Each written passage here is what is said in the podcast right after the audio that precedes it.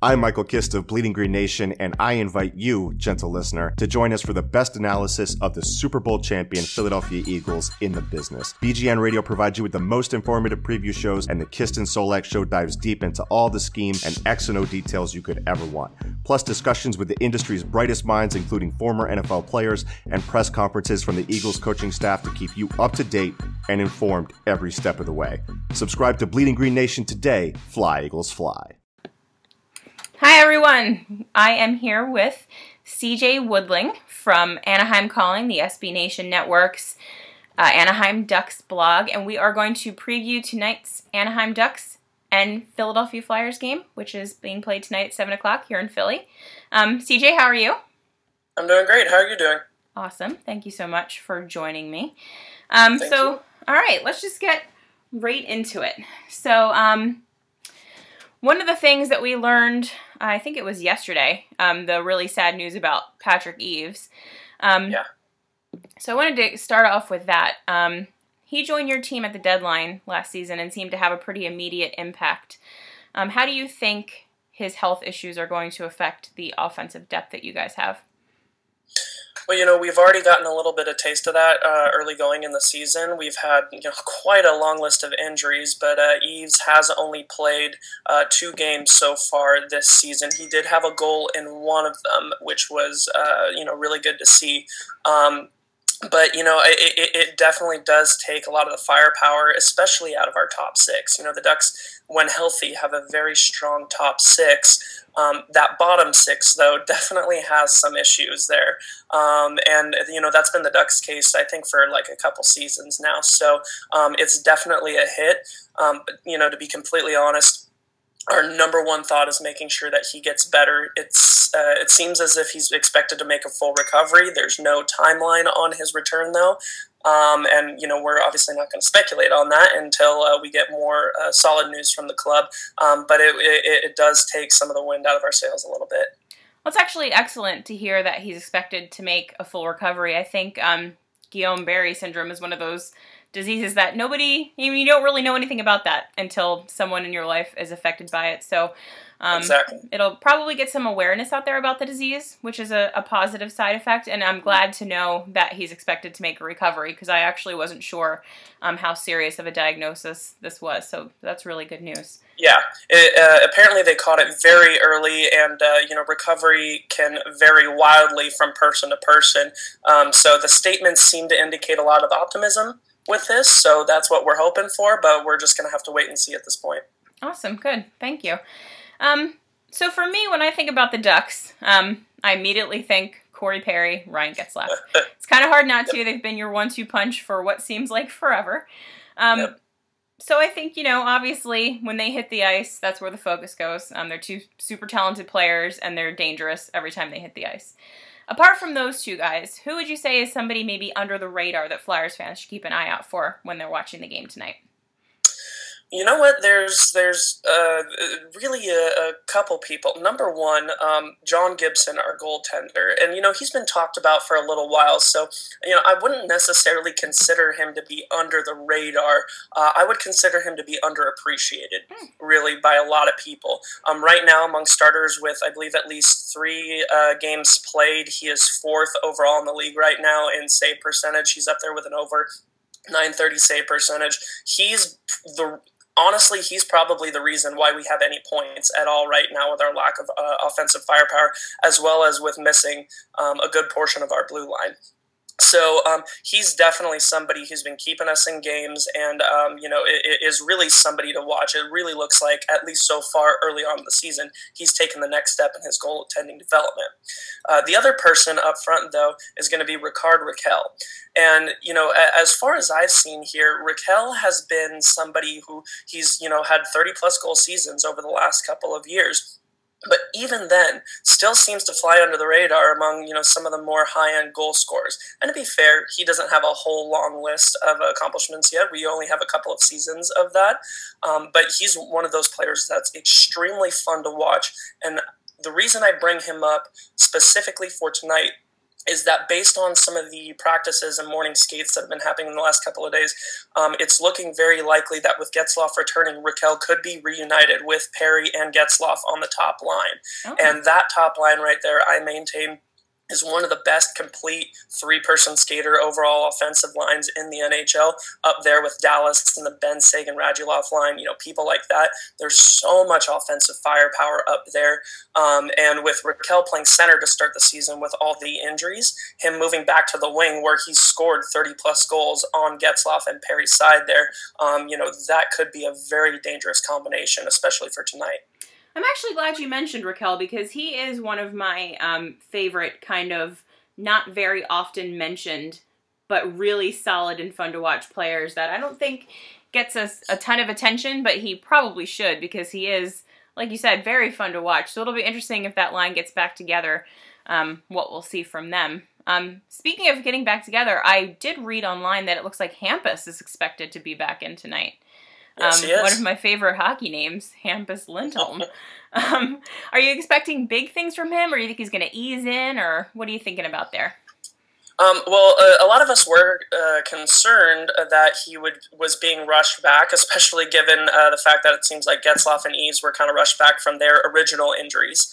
Um, but uh, it sounds like from a lot of Hampus's and uh, Carlyle's and Bob Murray's statements that um, really, they were just being careful. Um, they're being extra careful with him, and that they are expecting him to get 20 plus minutes tonight, um, which is huge now that we have Fowler down possibly for several weeks. Um, having him come back at this point, where, um, and, you know, from a defensive standpoint, Lindholm is our best defenseman. Fowler gets all the, the, the praise and the credit, but from a pure shutdown defensive game, there's nobody better on the Ducks than Hampus Lindholm. That's a fact.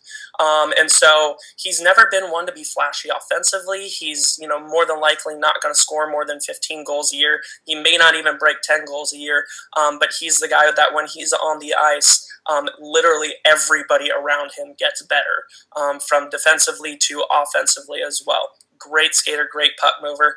Um, I think he'll have a good game. That if he is indeed, you know, fully at 100%, which I expect him to be, um, he's going to be very tough to play against tonight. Okay, that's good to know. So one thing, um, you guys are coming off a pretty big win against Montreal uh, last week. Six goals, I think you scored, right?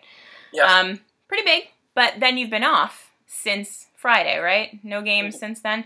Do you expect momentum to play a role in this game at all? You know, I really don't. Um, ordinarily, I would for other seasons, but given how injured the Ducks have been, honestly, any sort of extended break right now is extremely welcomed. Um, the fact that um, we've had we had uh, I think it was a five day break, almost like a mini bye week um, last week before the Canadiens game, and then that we've had several days off this time, um, I think has really helped to you know make sure that Hampus is ready, gets back, that Getzlaf is ready, that he comes back. Um, you know, sure you're aware the Ducks play a very physical game, more so than a lot of other teams in the NHL. Um, so you know they're, they're a team that can definitely get banged up, and any sort of extra rest I think is definitely going to be good for this team, and especially for John Gibson, who with Ryan Miller still down, he should be back any day now, um, but he's been handling the workload with the injuries on both offense and defense. Gibson has been way under fire. I believe he's faced the second most shots in the NHL to oh, wow. begin the season. Um, you know, having some sort of a break, I think at this point with the Duck status right now is probably going to be a good thing for them. Yeah, yeah. I think when a team's hurt, um, I think that yeah, definitely the healing time is a bigger factor than any kind of momentum that you get from playing a bunch of games all mushed up together, no matter how good those games go. Um, so I know we just played the Ducks not too long ago, back when we opened up our season out on the West Coast. Um, any Flyers in particular stick out to you during that game? Anyone that you look forward to watching when they're playing? Um, I'm personally a big fan of Wayne Simmonds. I love him, and uh, as, as, I told, uh, and so here's the thing, though. Uh, as I told uh, Charlie last time we we did this uh, interview, um, he reminds me a lot of Corey Perry, and I am sorry to anybody I offend oh, on that thing. Um, you know, I think Perry's got a little bit more of the uh, the nastier reputation, mm. um, but Simmonds, you know, is known for that that big power forward who's extremely good, one of the best in the league at just planting himself in front of the net, especially on the power play, creating havoc in the crease, has great hands to be able to clean up any garbage that you know comes up in front of the net just a great overall player and can definitely get in your face and hold his own and you know if he really needs to throw a couple punches there. So um, you know in that sense he reminds me a lot of him and as a fan of a known agitator um, you know it is a uh, um, you know I, I really do enjoy watching Wayne simmonds night in and night out um, and also uh, on that, I'm, I'm also very glad to see that Giroux is getting uh, um, uh, seems to have turned it around a little bit. Oh, I know yeah. he's had a rough, you know, um, recent going lately. Some of his play, but to see him start the season out hot, um, you know, it, it is really encouraging because I've always really respected him as a player. Yeah, last season uh, was a rough one for him and for us as Flyers yeah. fans. Um, but you know, he was coming off a really major surgery and didn't really get a chance to heal and last season for the Flyers as a whole was I I'm just kind of thinking of it as a lost season. Everything that could have gone wrong did go wrong. They weren't getting any kind of puck luck. Everyone was hurt. Things were bad. The goaltending was bad. Everything was it. So I'm I'm kind of trying to think of that as the aberration and not the rule. Um, you know, when players like Claude Giroux, guys that have higher profile, you know, even guys like Perry Getzlaf, when the guys whose names you know are doing well, I think it's good for the game. It's good for everybody. It makes the games more fun to watch. So yeah, it's great to see Claude Giroux turning things around. Um, okay, one last question for you. So last game we had a pretty tight one, three to two in overtime. The Flyers took it there. Um, what are you expecting tonight? Something different? Do you think it'll still be close, or do you think it's going to be a bit more wide open? I would expect it to be um, more close. I, I, I, think, you know, honestly, the fact that the Ducks even got into overtime, to be completely, the Ducks had no business going into overtime on that one. They were pretty much outplayed by Philadelphia for the entire uh, time, and the only reason they made it was John Gibson making some amazing saves. Um, so with Gibson still being there, and with Hampus coming back, as well as especially with Getzlaf coming back into the lineup, hopefully at 100%, um, you know, I would expect this game to be a lot closer in terms of play. Mm-hmm. Um, than it was last time. I think you know they got outplayed last time, even though the score was there. In terms of play, shots, you know, possession, things like that, um, I would expect this game to be uh, definitely a lot closer, especially with the Ducks, you know, riding high off of that you know six goal performance from from, from Montreal. I think they're going to remember that, realize that hey, you know what, when we want to, we can score. We've got a couple of our best guys back now, um, so I, I think this is going to be a very tight game, especially with Philadelphia having a good start to their season. Yeah, you know, I I'm curious to see what happens tonight because the Flyers uh, have lost Andrew MacDonald for four to six weeks, and as a result of that, uh, the defensive pairings are being uh, kind of juggled up a little bit. Um, so I think there's going to be an adjustment period there for these guys with their new pairings. Um, and also, we've got some injuries on the front that are leading to the lines being a little mixed up. Um, so I'm actually regrettably going to have to call this one, I'm going to say 4 2 in favor of the Ducks tonight.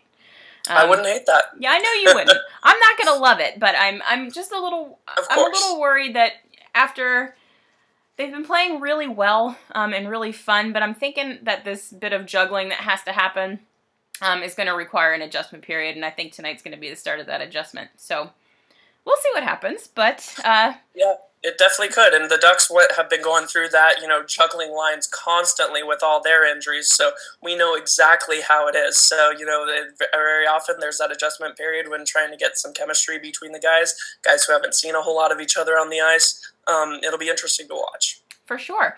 All right, everyone. So thank you very much, CJ, for joining me to preview tonight's game against the Ducks, which airs at 7 p.m on NBC Sports Network Philly here in Philly. It'll be on 97.5 The Fanatic on the radio. Uh, CJ, tell the folks where they can find you on social media.